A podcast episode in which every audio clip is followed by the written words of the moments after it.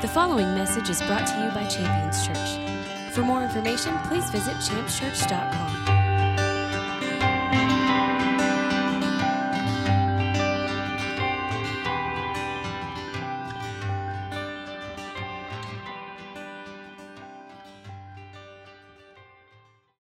But we're going into the new year, and, and I love how uh, uh, some, some people in some other places look at the new year, right? I mean, I've done some work. You, you, many of you here know uh, Apostle Frank Akins, and uh, he's ministering in Nigeria, and he's been here to minister with us here at Champions, and, and I've traveled some to go and be with them there.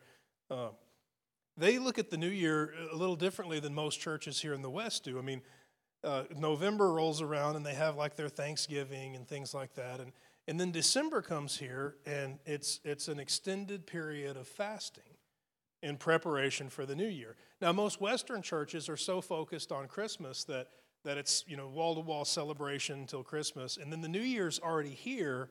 And then they'll spend like the first few weeks, you know, celebrating the new year with prayer and fasting and things like that. Well, the mentality over there is that that's a little late, right? I mean, the new year's already started. So you're, you're, you're behind the curve, you know. So, in preparation for the, the new year, I wanted today's message to just be some, some tips for a stronger 2021. How many of you would like to see a little stronger 2021 than you had in 2020? I know I know I would like to see that. So some of these tips may sound familiar because we use some of these in some other messages because they're just they're in the Bible and and it's only 1300 pages long, you know. So but but some of these tips may be new to you and, and they're biblical tips for a stronger new year. If we can apply these things to our lives, we can see some great things. Uh, well, so I'm looking for a stronger 2021, and, and honestly, I think that's why I have the food hangover. You know, I mean, yesterday I'm looking at, at the leftover pie and some of the things that are, are in the fridge, and, and I'm thinking, uh, I want to change the way I eat tomorrow. So you know what's going to happen, right? I want to change the way I eat tomorrow. So that means I need to eat all of this stuff right now, right? I need to eat all of this right now. Look at that. There's almost a whole pie there. How much Cool Whip do we have? That'll do and you pile it on and you sit down with the fork and you go to town. I mean, I woke up twice in the night and thought, oh my God, I'm sick, you know? And, and it's horrible that we do stuff like that. So it's, I mean, that food hangover was a real thing. In fact, I'm still kind of feeling the effects of it. So if you see me run out of the sanctuary here, just, just wait. I'll be back. I promise you, I'm coming back. Bear with me. But you know, those things are goofy, right? But the, the reality is that was the real thought. It's like, hey, I'm going to change some things tomorrow, so, so let her rip today. But there's something inside of all of us that's looking for, for change and, and improvement and growth and maturity. There's all kinds of really mature and, and tasteful ways to put it. The reality is we, we want to be better.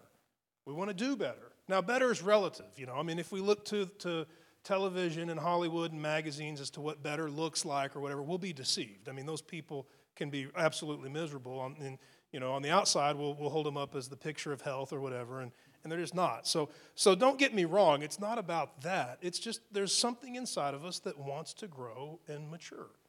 We want to, to advance. And, and let me give you this as the word, and we'll see it here in the scripture. We want to succeed. I mean, I want to succeed. I never sit down like, you know, uh, uh, the holidays were here, right? And and it's the Christmas holiday, and our family kind of does some stuff. Some, some in the family like to do things like puzzles, and some like to play games, and, and some like to eat pie. And, you know, I mean, so we like to do things, but I've never sat down to play a game, and my objective wasn't to win. I mean, never. It doesn't matter. I could be, I'm playing my own children, right? And it's like, daddy's about to destroy you, son. I mean, yeah, hand me the dice, you know we, we just uh, i get whipped a lot so there's but the thing is is there's a drive in us to win we want to win. We want to be successful. I mean that's that's inside of us and that's that's a good thing. In fact i think it's a godly thing. When you look at the scripture and jesus uses words like overcome and then attaches it to, to the condition that's necessary or identifies it excuse me as the condition that's necessary uh, for inheriting the kingdom. You know blessed are those who overcome for they will inherit the kingdom of god and all these things. And and I mean, overcoming is really winning. I mean, if I were to overcome my children in a board game, it would mean I, I beat them. They, they, they were against me and I prevailed and I won. That's why I overcame. So, so really and truly, Jesus has attached blessing and, and inheritance and all these things with this trait that, that needs to be cultivated in all of us, and it's this desire to overcome. I want to win. I mean, honestly, some of the decisions I've ever made in my life between sin and righteousness were surely made not out of some pious, well, what would Jesus do, but more out of a, a drive that I'm not going to let the devil win. Like a competition, you know. I'm not going to let that temptation win. And, and so when we cultivate that drive and that desire to, to overcome and to win in a very healthy way, it's, it's really strong. It's really powerful.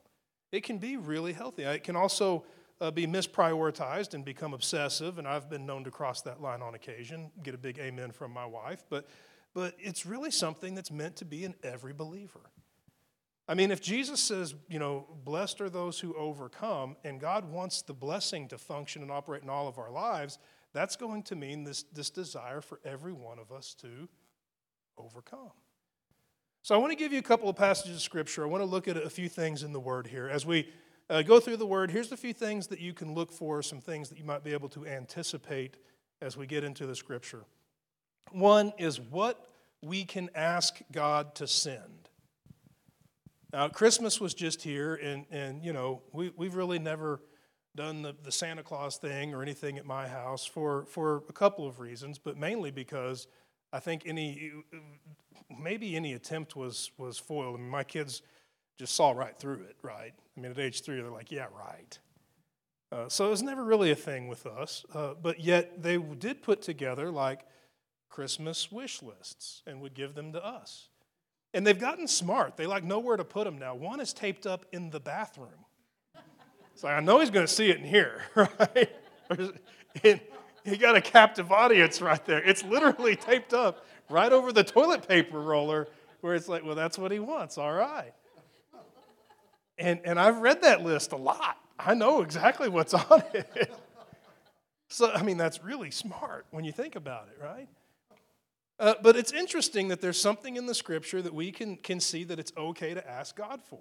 Like something that we can't, we can put this on our list. Now, we don't have wish lists, rather, we have prayers and supplications. These are things that we see in the scripture. Hey, if I ask for that, I won't be struck dead.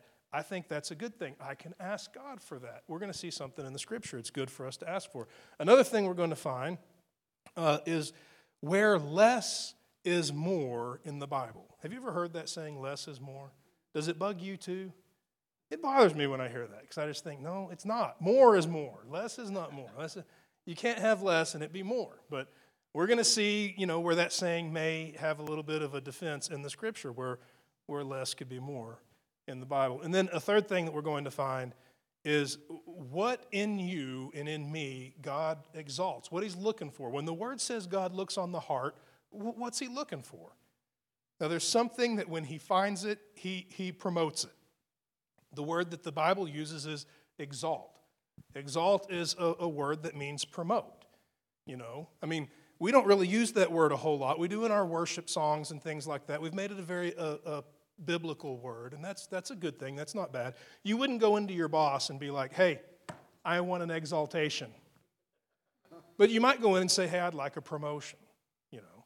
And it's really, the words are interchangeable. One just sounds more biblical, and, and the other sounds more like in our everyday vocabulary. So, but think the word promotion. There's something that God promotes. And I want promotion in my life. I mean, I, I, want to be promoted to be a better father and a better husband and, and a, a, better pastor. And I can't believe nobody jumped on that to amen. You know, that was your shot right there. You could have gotten one in on me. But so, what, what we can ask God to send, I want to get right into it here. If you have your Bibles, you can go to the Psalms. We're going to look at Psalm 118. I want to look at verse 24 and 25. So, Psalm 118 uh, in verse 24, it should read like this This is the day which the Lord has made. Let us rejoice and be glad in it. that should be a very familiar passage to, to most believers. I know it's a familiar one to me. I mean, I remember singing this as a song and, and when I was a child, but not just in like children's church. I mean, we sang that in, in you know, church. This is the day, you know the song, this is the day that the Lord has made, that the Lord has made. Yeah. And it goes on, you know. And that was one, you know, they, they had these kind of like polka beats. It, they did, you know, it was like, dum, dum, dum, dum, dum, dum, dum, dum, this is the day, this is, and people would do that, you know, that dance. I'm, I'm, gonna, I'm telling you, my food hangover won't let me do it right now. I was going to do it. But those dances were dangerous because slip on shoes would just slip right off. You know, they weren't slip ons, they were slip offs. And I remember thinking, I think that lady just stuck her high heel in the ceiling tile. You know, I mean, people would dance to these songs, and it was really, it was, it was, it was fun, you know. But they all had the same beat. You could just run one song right into the next. It was all, it was this unending chain of music. But this passage of scripture, this is the day that God's made. Let us rejoice and be glad in it. I want to just start there. It's, it's going to tie in in the end. This, this message kind of goes all the way around and touches back on that. If this passage of scripture can be embraced by the believer, life will be awesome. To come to the understanding that God is on his throne, that he made today, and that, that really the best option for me, no matter how I feel, no matter what things look like, is to rejoice and be glad. To be able to find whatever it is that God is doing and rejoice in that and be glad in it. This is a real strong advantage.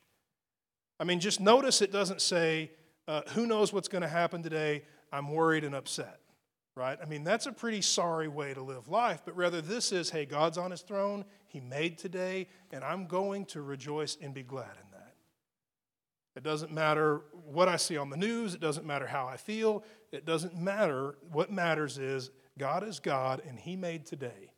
And He chose to put me in this day. I'm a part of this day's design. I'm not an afterthought, I'm intentional. And then I love the next passage of Scripture. Then you get to verse 25. Now, I'm not sure what translation that you're reading there, but let me just read what I have here. O Lord, do save we beseech you. Now, beseech is a, a, fancy word for ask, but to ask with urgency. We beseech you, O Lord, we beseech you, do send prosperity. What a powerful prayer. Now, I've heard a, a number of messages that involved prosperity, and, and most of them were, were, were messages that were, were focused on prosperity in the sense of, of financial gain and things like that.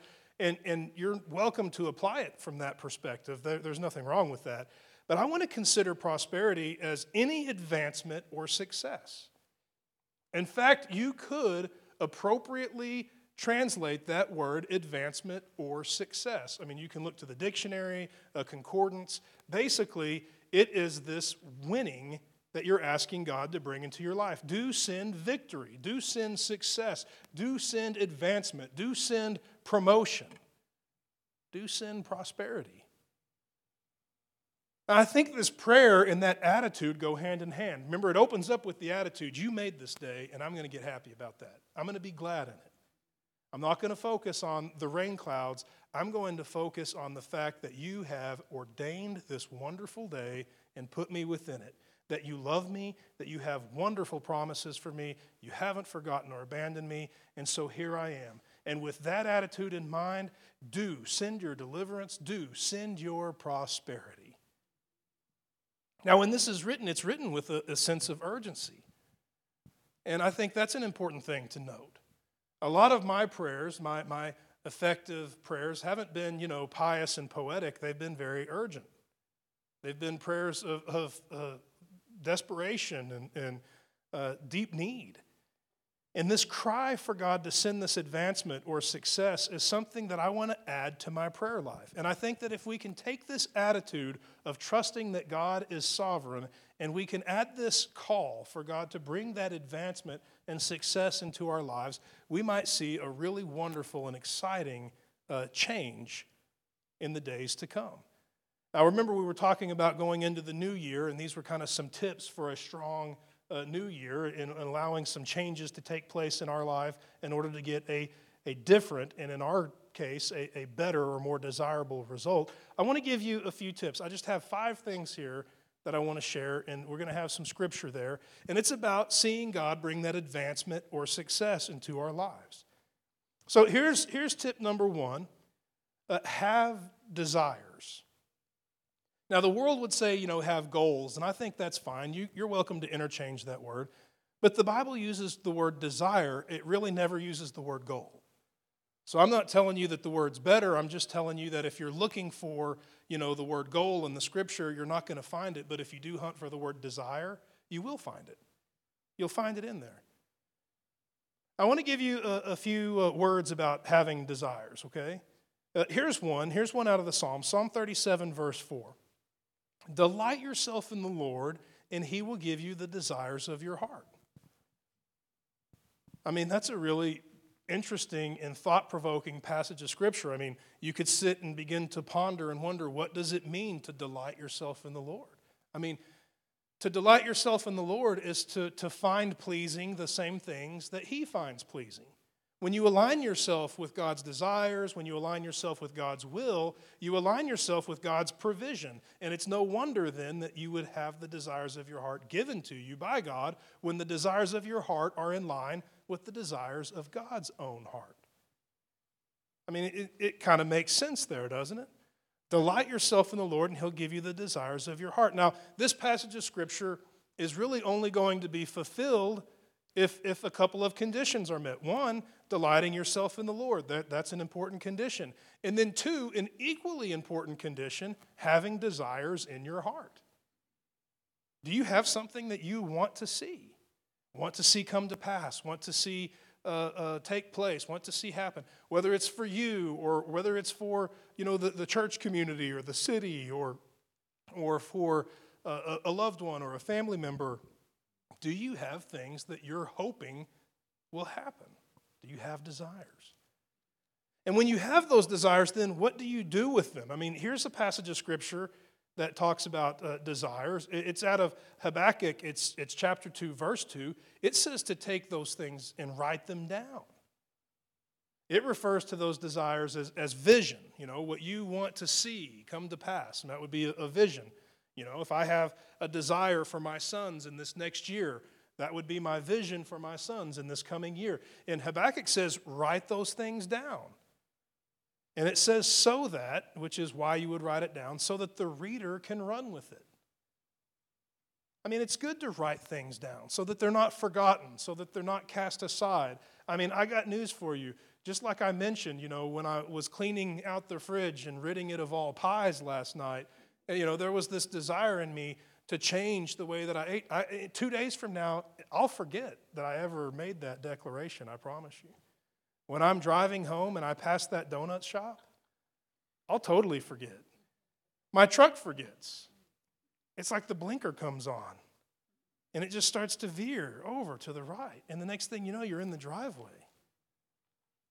But writing it down, you got to record those things. Let those desires be established and written down for the purpose of being able to revisit them and equipping yourself to actually bring them to pass. And then here's one of the things that I think is important to note about desire. Okay? And we've used this passage before when we've talked about hope and things like that. I want to read the passage out of Proverbs, Proverbs 13 12. Hope deferred makes the heart sick but then now the rest of that proverb, but desire fulfilled is a tree of life. That sounds pretty good to me, you know, a tree of life. When you hear tree of life, do you think positive thoughts or negative thoughts? I mean, probably positive. It's probably something that you would want in your life. Do you realize based on this, it will be impossible to have that tree of life in your life without desires in your life? Because it's desires fulfilled that are that tree of life. I mean, you need to have those things that are, are, you know, the world would use the word goals. Desires, they need to be present in our life. Now, I want to ask you a question here. I mean, don't answer and don't look around and make awkward eye contact with anyone you know in the congregation. But have you ever been around someone who had no desires, who had no goals? Had no drive or, or ambition whatsoever. It, it's difficult to see any prosperity or advancement taking place in that situation or in those circumstances. And it's not because those things are, are uh, uh, absolute, it's because those things are, are necessary for the things that God's bringing into our life to function and move through. It's the catalyst for the things of God to function and operate in our life. To see God bring into existence those things that are desirable is to see God bring his blessing in full manifestation in and through your life. And therefore, no wonder the word describes that as a tree of life. I'll give you another passage out of the Proverbs. Proverbs uh, 13 19 says that desire realized is sweet to the soul. I think it's important as we move into this year to, to take the time to ask ourselves, what are my desires for this year? I think it's important then to take the time, and just as we read from Psalm 37 4, do my desires delight God? Are the things that I'm desiring, do they line up with the will of God? I mean, if your desires are things like, I want my marriage to be the strongest it's ever been, then I've got news for you. You don't even have to fast and pray about that one. That lines up with God's will. He wants that. Uh, I want my children to grow in the things of God. I've got news for you. That lines up with the will of God. You know, there are things that we need to just make sure line up with God's will so that we can fulfill the passage of Psalm 37 4, delighting ourselves in the Lord, and then simply celebrate that, that His promise will come to pass, that He'll give us or grant us those desires. So here's another uh, tip. That was number one have desires. It's important to have desires. Number two, uh, surround yourself with good attitudes. Surround yourself with good attitudes. Now, that may sound, you know, a little bit like something you would hear from a motivational speaker, but I can tell you, attitude is very present in the scripture. When we talk about the individual's heart, or, or we, we look at passages of scripture where it says God looks on the heart or he looks on the motive, what you're seeing there is really the attitude. Now, I can tell you that I've had to check my attitude. I, I can see attitude in, in, in other people. I mean, like I, I'm raising children, and, and you can see attitude. I mean, you can have, you know, compliance, and that be different than obedience, right? I mean, it's all about the attitude. I mean, here's one Hey, would you please take out that trash? Yes, sir, I'd love to help out. Pick up the trash, take it out. Or, hey, would you please take out that trash? Ah,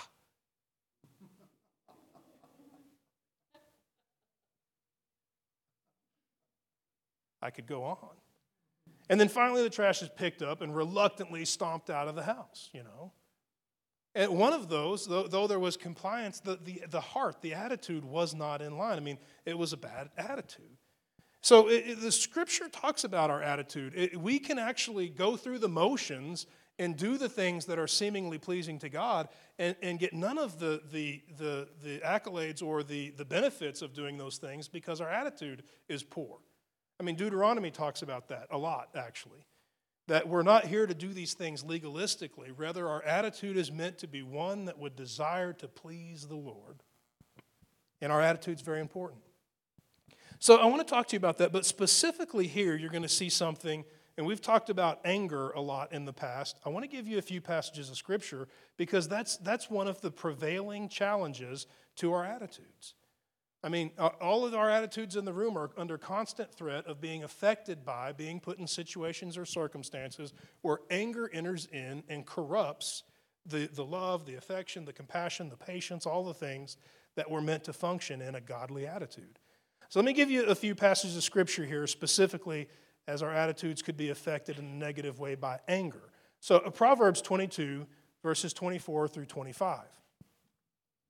It's this call for separation. Do not associate with those given to anger. Don't go with those who are hot tempered. You will learn their ways and find a snare for yourself.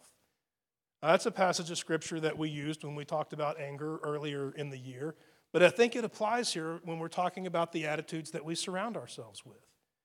I mean, this is really important. And the, the reality is, no matter how strong or tough or how much you think you're an island, I got news for you. You are a sponge. I mean, when you're around that attitude, you will then absorb that attitude and then you will reflect that attitude. I, I have gone to work and come home and, and my mood has changed. I have the same loving family at home when I get home as I did when I left. What's different? What I exposed myself to between those times the people I was around, the attitudes that I was around. And it's really important that we understand this and that we, we function maturely with it. Uh, I'll give you a couple more passages of scripture here.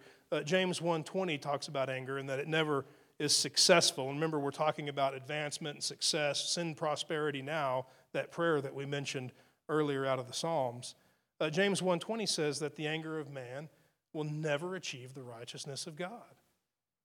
James uh, also talks about everyone waging war against anger by doing these things, by being quick to hear and slow to speak. In James 1:19 the scripture reads everyone must be quick to hear, slow to speak and slow to anger. Now when we've talked about anger in the past, we've talked about that from this perspective and I want to just offer it to you again in the context of this message that you could either read that passage of scripture and see three steps, right? Step 1 quick to hear, step 2 slow to speak and step 3 slow to anger. But I actually see two steps and a result. I see, you know, step one, quick to hear, step two, slow to speak, and then the result is slow to anger. Because the reality is, if I could just choose to be slow to anger, I wouldn't need step one or step two there. It's when I jump to anger that I'm quick to speak. It's when I jump to anger that I, I deafen my ears. And la, la, la, la, I'm ticked. I'm not hearing anything you're saying. And, and you should stop talking now and listen to what I have to say. So I think what we have there is this, this two step process with this wonderful result that has a tremendous effect on our attitude. I mean, if I can purge anger out of my life, then the attitude that I'm left with is one that is, is filled with the fruits of the Holy Spirit love, joy, peace, patience, kindness, goodness, faithfulness, gentleness, and self control. And I also then have the ability to, to respond instead of react. Now, this is all when I'm paying attention to my attitude. You know, I mean, science would tell you for every action there's an equal and opposite reaction, right? Well, it, it, that applies with relationships, right? I mean, you hit me, I hit you back, right? But we have the mind of Christ, we have the Spirit of God, so that we are not forced to suffer reacting, rather, we are equipped to respond. Respond. I love that concept because there's a word that we use a lot, and I don't ever really think we, we, we, I know I don't, pause to think about what that word is actually built on. And, and really and truly, the difference between advancement and, and promotion and prosperity and success, remember, that's, that's the point we're looking for for 2021, generally speaking, comes down to individual responsibility. I mean, if you were a boss in the workplace and you were looking to promote individuals and you had a number of individuals to choose from, you would probably look for the one who was the most responsible. And when you think about this word, it's really just the ability to respond. Responsibility. My ability to respond instead of react. My ability to give a calculated response to a situation, to keep my head, to not lose my temper, to not lose my cool, to not be quick to speak and slow to listen, but to be quick to listen and slow to speak, and therefore be slow to anger. I want to give you a definition of, of responsibility. Uh, responsibility, the opportunity or ability to act independently and make decisions without authorization. That's a really interesting definition to, to contemplate. That the more I become responsible, the more I become equipped to independently act and make decisions. The more my children become responsible, the, the more they don't have to ask, you know, hey, can I do this? Can I do that? But rather they understand, they have the judgment and the ability to make good choices. Our attitude is really important our attitude's going to affect our ability to make good choices. I mean, I don't want to dwell on this too long, but I want you to just consider a time when you made really bad choices. Then ask yourself, what was my attitude during that time? I mean, most of the time I can equate a bad attitude with bad choices across the board. Whether the attitude was rebellious, or the attitude was ungrateful, or the attitude was angry and frustrated, or the attitude was disappointing, it resulted in bad choices. Being able to guard our attitude will have an effect on our decisions, our choices, our actions, and therefore it'll have an effect on our lives. So, number three here. First one was have desires. The second was surround yourself with good attitudes. Number three, have the right teachers. Have the right teachers. I mean, we all need teachers in our lives. I remember once watching a, a, man play guitar. He was playing here locally in Abilene, actually, at a restaurant. He was a, a professor at, at a major university here in town, uh, teaching guitar. And I, I was listening to this man play and thought, this man is a phenomenal guitarist. He's incredible. And as we were leaving the restaurant, there was a, poster up that had the dates which he would be there. And I thought, I'd love to hear him again. I want to check the dates and see if we could come back and hear him a second time. And there was this large block there that was, was, was blocked off where he wasn't going to be there. And I, I, asked, Oh, he's not going to be here on this date, you know. And, and the, the individual that knew his schedule said, Yeah, he'll be out of town. He's going to take lessons. And I just thought, You're kidding me, right? You mean he's going to give lessons? Like, like somebody's hired him to come and teach? No, no, no, no, no. He's, he's going to take lessons. But man, there's a lesson in that. This guy's at the height of his game. He's at the pinnacle. He's literally at the professor level teaching his trade here, his, his instrumental trade, and yet he still goes and takes lessons. How awesome is that? I mean, it, it should stir in us this, this, the importance of never stop learning. But keep in mind here, the tip wasn't just never stop learning. The tip here for, for 2021 was have the right teacher. And here's why. Luke 6 40, Jesus is talking about the student teacher relationship. And he says this A student is not above his teacher, but everyone, after he has been fully trained, did you hear fully trained? When he's become fully trained, will be like his teacher. Now, I have a responsibility here pastoring Champions Church, and, and, Pastor Jared alongside me has a responsibility in pastoring Champions Church. And that's, that's a responsibility that we take very seriously. And I can tell you, there are choices and decisions that I make or don't make because I ask myself, will this decision have a negative impact on those whom I teach? Because literally, with this passage of Scripture, you're only ever going to be as strong as your teacher. And that teaching duty that, that, that comes with pastoring the church here, which it's not the sole duty, it's not the only one, but it's one of them, is one that I take very seriously. I have to ask myself that. If, if I participate in that, will it stunt those that, that are, are being taught at champions? Or will it, will it cause them to prosper and to grow? And I think it's important to have teachers who think along those lines. I can tell you that guitarist probably goes to take lessons not for his own vanity, but so that he knows that he's always leading his students to advance, to prosper, to be successful. That he's never complacent, never plateaued, never kicked back, celebrating the, the ravages of tenure, but rather always staying fit always staying in position to be successful. Uh, Hebrews chapter 6, verses 11 and 12 talks about uh, being able to, to have the right teachers. In fact, the right teachers, according to Hebrews, are, is going to be the difference between receiving the promises of God and missing the promises of God. Hebrews 6, beginning in verse 11, it's a call for us to, to really you know, pay attention. It says, Don't be sluggish. Don't be sluggish, but rather be diligent until the very end be imitators of those who through faith and patience inherit the promises of God. I mean, in other words, basically what it's saying is let everyone that's recorded in the scripture, let Abraham teach you. Let Sarah teach you. Let Noah teach you. Let Joseph teach you. Let those who inherited the promises of God be teachers in your life so that you can imitate their faith filled actions and therefore get God's faithful results. Pretty awesome.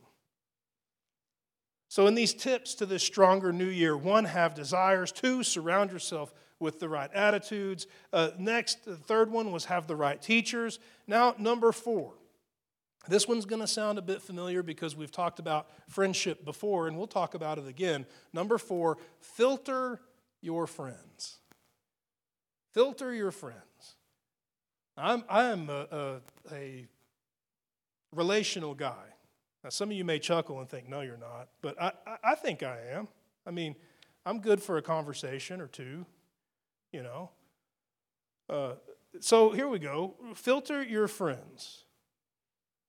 I want to give you a couple passages of scripture here. Remember before when I told you we're going to find somewhere in the scripture that, that could give a little bit of, of uh, credibility to the saying, you know, less is more? We're going to find that here from the Proverbs 18:24. Proverbs 18:24. Proverbs 18 verse 24. It says, "A man of many friends comes to ruin." I mean, that one kind of can come as a shocker. You're like, wait a second, that must be a misprint in my Bible, right? I mean, we live in a culture that wants you to have as many friends as you can possibly have. I mean, people will, will, will set someone's influence or, or their, their credibility based on how many friends they have on Facebook. Well, I got news for you those aren't friends. I mean, at least Twitter calls them followers, right? That's probably a better term for it. That's, it really is. It's probably more accurate. But, but here's something that the scripture tells us, and I think we ought to pay attention. I mean, friendship is a powerful a fellowship in the scripture. In fact, I, I think it is, is, well, let me just let the word speak for itself. Friendship is the catalyst for the greatest manifestation of love in all the scripture. Let me give you a passage of scripture here because it's easy to argue with me, right? Easy to argue with Pastor Preston. It's hard to argue with Jesus. So here we go John 15, 13. Greater love has no one than this. The greatest manifestation of love, that he lay down his life for his friends. Friends. I mean, why didn't he say family? You know, and if he would have said family, we'd all embrace that and it would make perfect sense and we'd, we'd run with it. But he, who is always intentional, never speaks casually or accidental, chose the word friend. In fact, in John 15 15, when, when he's talking about the freedom that comes from this relationship, he's speaking to those around him and he says, No longer are you slaves, but now you are friends. I mean, when I look at that passage of scripture, it, my brain has to stop for a second. And I think we could really spend all morning talking about that. That Jesus is setting up these, these two opposites. One is a slave, and the other is a friend. The opposite of slavery, according to this passage of Scripture, is friendship. That, there's some power there if you just want to think on that and ask God, God, show me what that means. I want to uh, give you a couple of passages of scripture here that are important to make a note of as we filter our friends, knowing that a man of many friends comes to ruin. Which, by the way, before we move any for- further forward, I, I want to emphasize something on that. When it comes to friendship, from a biblical perspective, the emphasis, the priority, the power is in the quality, not the quantity. I mean, I had a number of acquaintances in my life that, that I, I have thought would, would be there when I needed them to be there, and, and it turns out there are very few who were there when I needed them. What I realized was I had very few friends. I had a lot of acquaintances, but very few friends. And if we come to a place where we have many, many friends, we understand that a friendship requires uh, input, it requires uh, energy, it requires resources, it requires your, your time. You can only spread yourself so thin in a relationship before those relationships become so thin and of themselves that they become pointless. I mean, friendship requires time, it requires fellowship, it requires connection. And if we become those men or women of many friends, we will come to ruin, according to the scripture, because we won't be able to invest the proper amount of time, energy, or resources into the relationship for it to have any merit or worth. It's okay to have a large number of acquaintances and a large uh, circle of influence. Some, some of us have that, some of it can't be denied or, or, or it can't be separated from. But when it comes to friends and friendship, those relationships are meant to require your time, your connection, your fellowship, and you only have so much of that to give. Therefore, only a handful can receive an appropriate amount to sustain a friendship. I want to give you a, a, a couple of passages of scripture here. One, to emphasize how God views friendship, the importance of that relationship, why we need to filter our friends, why it's, it's very imprudent for Pastor Preston to have friends that do things regularly that Pastor Preston doesn't or shouldn't do. I don't have friends that live a lifestyle outside of the lifestyle that I live as a believer. Listen to this passage in Deuteronomy, Deuteronomy chapter 13, verse 6. So I'm, I'm kind of coming in halfway through the verse here, but I'm getting to the relationships part, and that's really the point. I want you to hear how these relationships are defined, okay? Your brother, comma, your mother's son,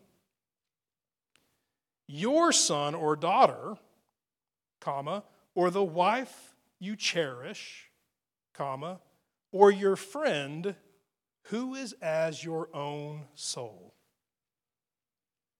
When my wife is being identified in the scripture here, she's the one I cherish.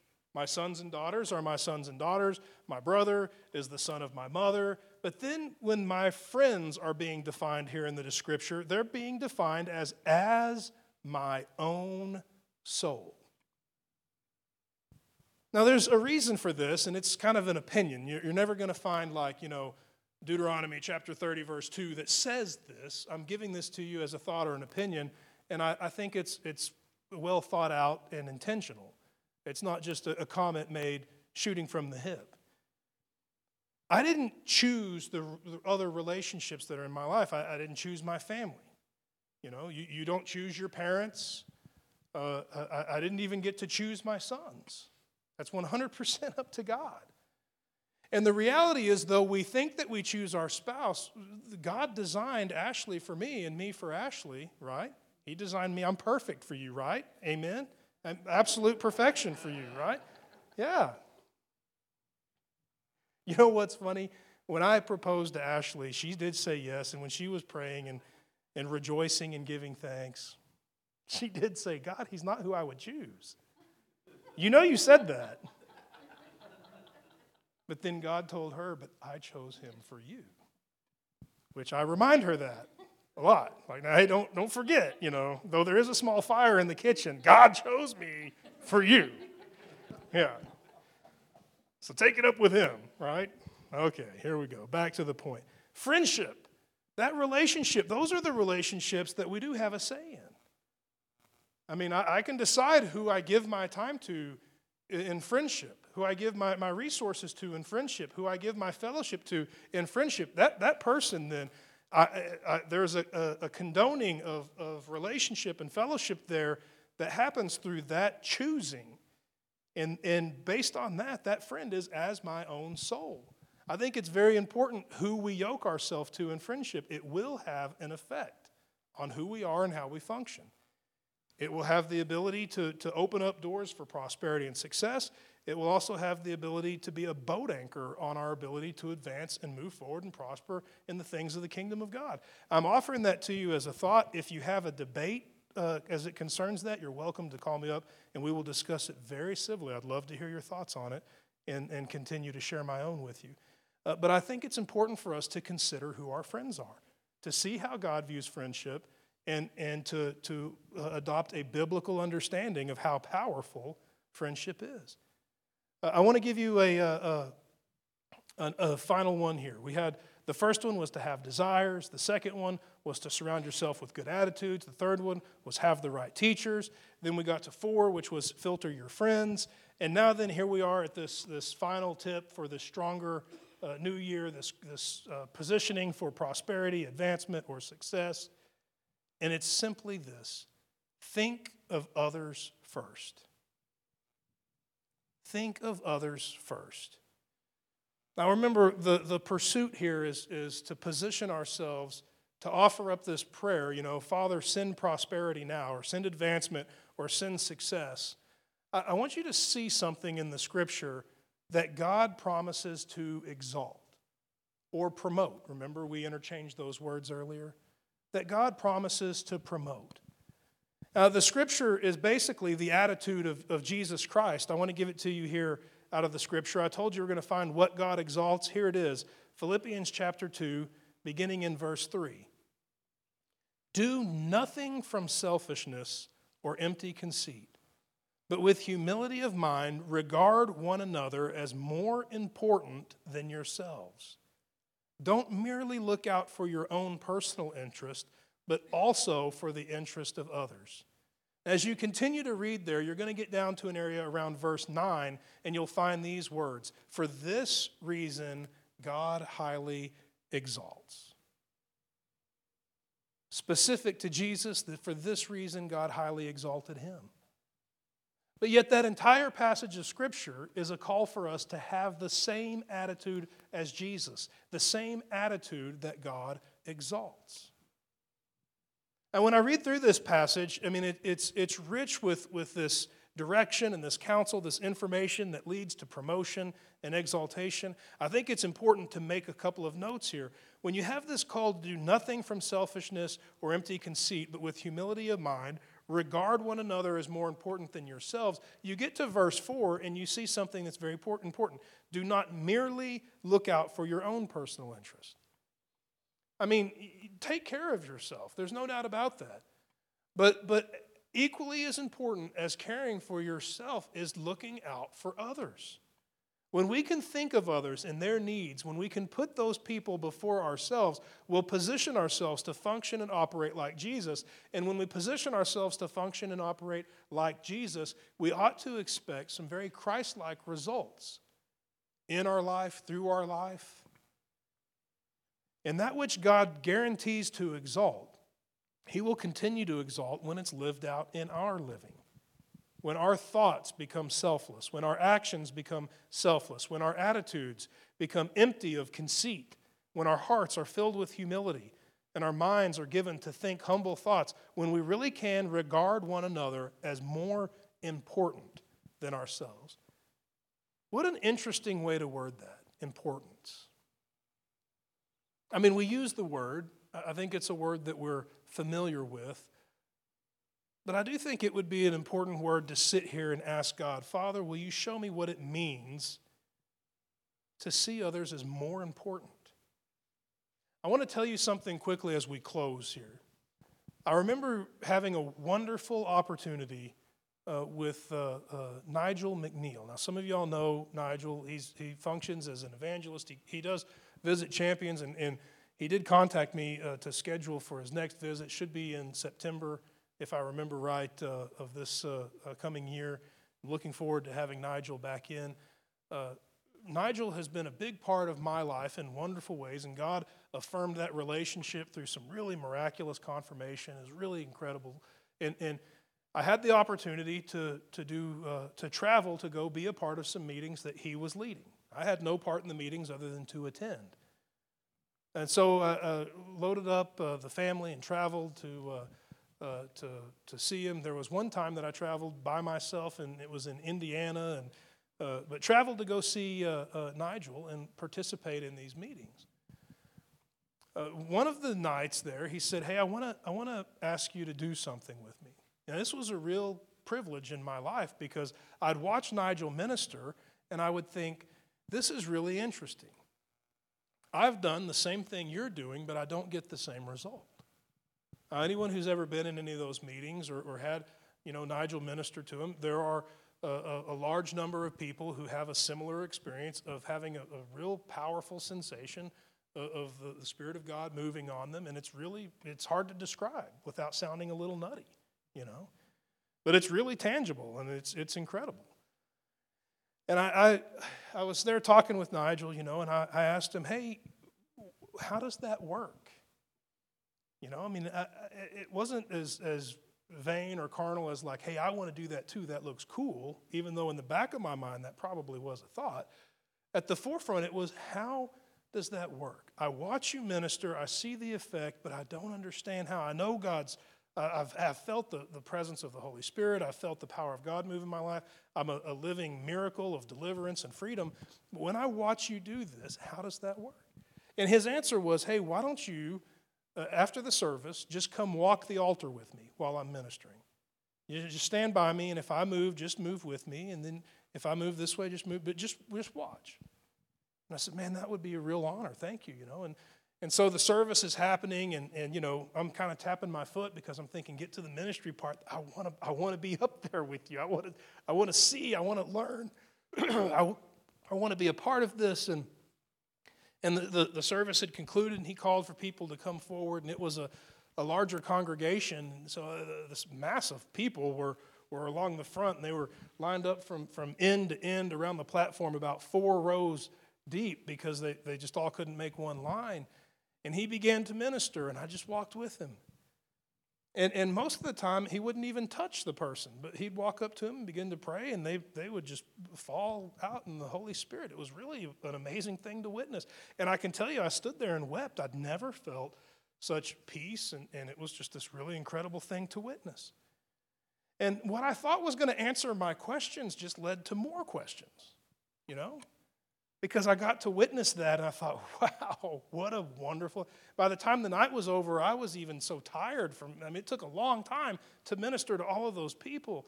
And he stood there and ministered to every single one of them. There's some really funny stories in, in some of those moments, you know, like really powerful and exciting and, and good stories. Uh, but at the end, I, I, you know, Nigel was, was tired. We were back in his room. He just said, What'd you think? And I said, Wow, that was the most incredible experience I've ever had ministering at the altar in my life, just watching and witnessing this take place. I said, but I, I still, I, I, I'm still excited and inspired, but I still just don't understand what, what is it? Now he's Australian, you know, so he just said, now, now listen, mate, I want to tell you something. And I kind of leaned in. Then he said this. He said, when I'm praying for someone, in that moment, even if it's just 10 seconds, that person becomes the most important person in my life. They become the most important person on earth. That was his response. That was it. And I just thought, that's really interesting. And at the time, that was a classy way to say not helpful, you know. Mm-hmm. But then when I begin to see in the scripture what a Christ like attitude is, a Christ like attitude is seeing someone else as more important than yourself. I realize that in those 10 seconds, you position your heart and your mind by pushing out all of the distractions and all of the other crud and junk that gets in the way. You position yourself to be a catalyst for the ministry of Jesus Christ. No wonder there's such a profound and powerful effect. Now, for all of us as believers, we have this call to have this as an attitude. And I think if we can ask God to lead us, to guide us, to show us, Father, what does it mean? How can we embody this? How can, when we are described, be described as those who consider others as more important than ourselves? We will have achieved a tremendous success that I think would be fulfilling the call to function and operate as believers. And I think that will make for one incredible 2021. I want to ask you to stand with me this morning. I want to offer a prayer, a trust and believe God to do something great in our lives.